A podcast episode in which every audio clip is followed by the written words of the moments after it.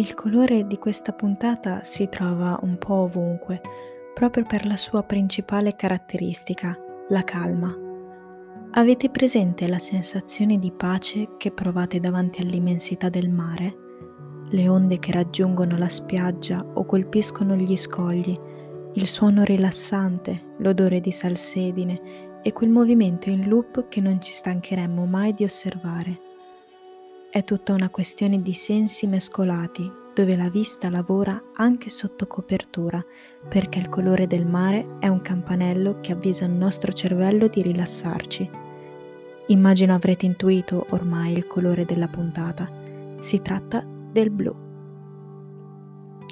Lo troviamo sia in natura che artificiale e spesso viene utilizzato proprio per le sue enormi doti che influenzano il nostro quotidiano. Ne è un esempio, anche se banale sotto certi aspetti, quello che troviamo come colore base di Facebook. Così, in tutta tranquillità, possiamo scorrere il tempo osservando i post e soggiogati dalle sfumature utilizzate per non sentirci mai a disagio. Non è però sempre stato così. Ai tempi di antichi greci e romani era considerato un colore poco raccomandabile e quasi detestato perché ricordava quello degli occhi dei barbari. Addirittura il blu greco, detto ciano, è il colore della sofferenza e proprio da lì deriva il termine cianotico, ovvero una persona pallida e sofferente. Insomma, tanti significati per arrivare alla conclusione moderna. Simbolo di armonia ed equilibrio, un po' come era il verde della scorsa puntata, ma anche della calma, come abbiamo già visto ha la capacità di far rilassare chi lo osserva e lo rende vulnerabile ad attacchi esterni per via della sua capacità di trasmettere profonda sensibilità. Grazie a queste caratteristiche peculiari con effetto calmante, allontana il senso di ansia, riesce nell'impresa di stendere i nervi e tranquillizzare l'individuo.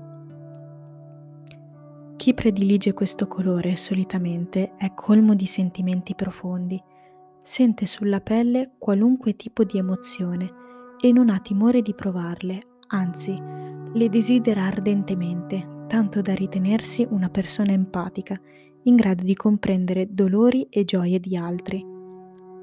È un animo pacato, sensibile e con un'incredibile capacità di trovare il proprio equilibrio interiore.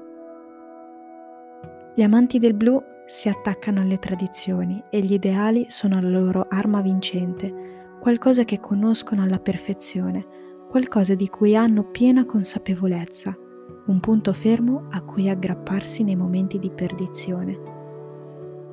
Tendenzialmente vive un'esistenza colma di alti e bassi, incapace di essere sempre lo stesso, muta continuamente in base alle situazioni che si trova a vivere, mantenendo salde le proprie radici, che non vuole abbandonare è spinto ad evitare situazioni esageratamente caotiche, luoghi in cui non si sente sicuro ed anche persone particolarmente iraconde perché non desidera aggravarsi di pensieri negativi che già travolgono il suo quotidiano senza interventi altrui.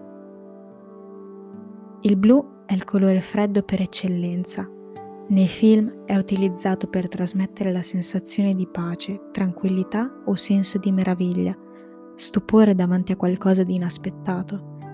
In molti casi è il protagonista di situazioni che vogliono dare l'idea di isolamento e solitudine, non per forza con accezione negativa, soprattutto se i protagonisti ne sono circondati, come la scena finale di The Truman Show. Il mio primo consiglio cinematografico è un classico senza tempo che tutti hanno visto e che penso tutti dovrebbero vedere almeno una volta nella vita. Si tratta di Forrest Gump, film del 1994 diretto da Robert Zemeckis.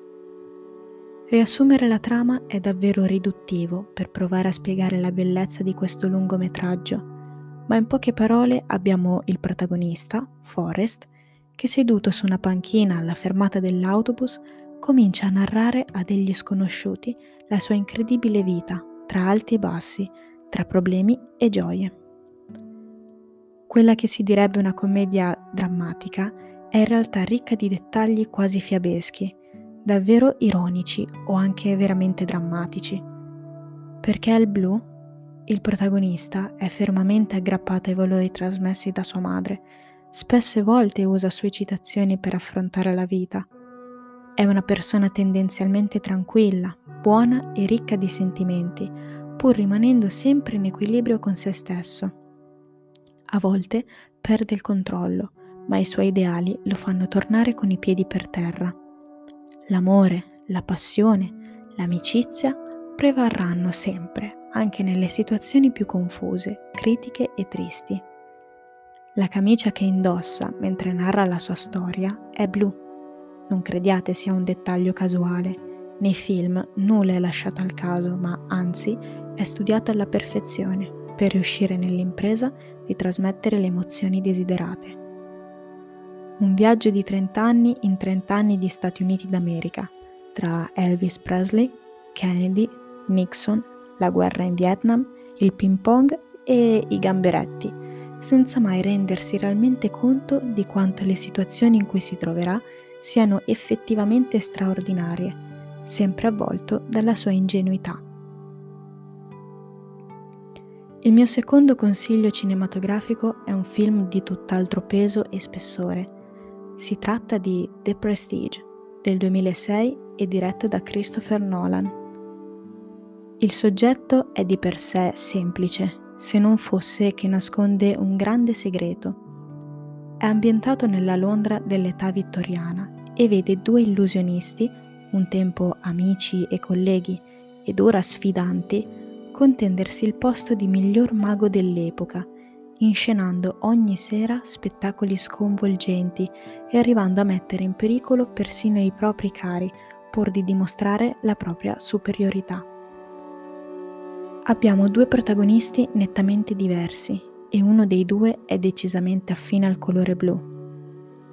Uno sarà sempre freneticamente impegnato a scoprire i segreti di ogni singolo trucco proposto dall'altro, quello su cui mi voglio soffermare l'animo apparentemente tranquillo, equilibrato e che non fa trasparire nessuna emozione, il minimo segreto, ma che dentro ribolle di desiderio, sensi di colpa e amore per il suo lavoro. Colui che ha deliberatamente scelto di perdere un'amicizia pur di non svelare alcun trucco e che si è lasciato alle spalle chiunque non gli permettesse di mantenere una stabilità emotiva. Un viaggio complesso nella sua interiorità e introspettivo in una sceneggiatura divisa in tre atti, la promessa, la svolta ed il prestigio. La fotografia è molto accesa, in netto contrasto con i colori scelti per i costumi dei protagonisti. Le luci fredde tendenti al blu vengono utilizzate molte volte, anche nella locandina del film, quella luce blu frastagliata che divide le sagome in controluce dei due personaggi principali. L'occhio non può che rimanere affascinato dalla scena che vede Tesla circondato dai fulmini della sua macchina per creare cloni, un immenso ed indimenticabile David Bowie nei panni del famoso scienziato, avvolto da una forte luce blu elettrica. L'ultimo consiglio per oggi è La leggenda del pianista sull'oceano del 1998 e diretto da Giuseppe Tornatore. Film di una delicatezza disarmante, tutto sulle note dell'immenso Ennio Morricone. Il soggetto è semplice. Segue la storia di un bambino neonato abbandonato su un transatlantico che viaggia dall'Europa all'America e che viene adottato e cresciuto da un operaio fuochista della nave che lo chiamerà Novecento in onore del secolo che stava per cominciare. Viviamo insieme al protagonista la sua crescita, sia dal punto di vista fisico che mentale. Il bambino divenuto poi uomo farà di quella nave il suo piccolo grande mondo. Novecento è un sognatore che non perde mai le staffe e questa sua peculiarità lo eleggerà vincitore in molteplici occasioni. Anche se il suo animo appare un po' pestifero e sembra quasi che in realtà non sia mai diventato grande da un punto di vista empatico, in alcune situazioni potremmo ammirare la sua profondità d'animo invece. È un personaggio scritto divinamente che non perde occasione di divertirsi, burbero e affabile, ma anche gentile, malinconico e consapevole del suo stile di vita. Una persona che rimane fortemente aggrappata a quello che sa, a quello che può toccare con mano, che sia concreto ma allo stesso tempo non perde occasione per viaggiare con la sua fantasia. Un viaggiatore stabile, un film ricco di dettagli emozionanti, dalla colonna sonora alla sceneggiatura che descrive in modo fantasioso anche l'amore più breve, rendendolo più puro di tanti altri visti precedentemente e anche dopo. Abbiamo poi una fotografia deliziosa, avvantaggiata dall'uso di costumi impeccabili.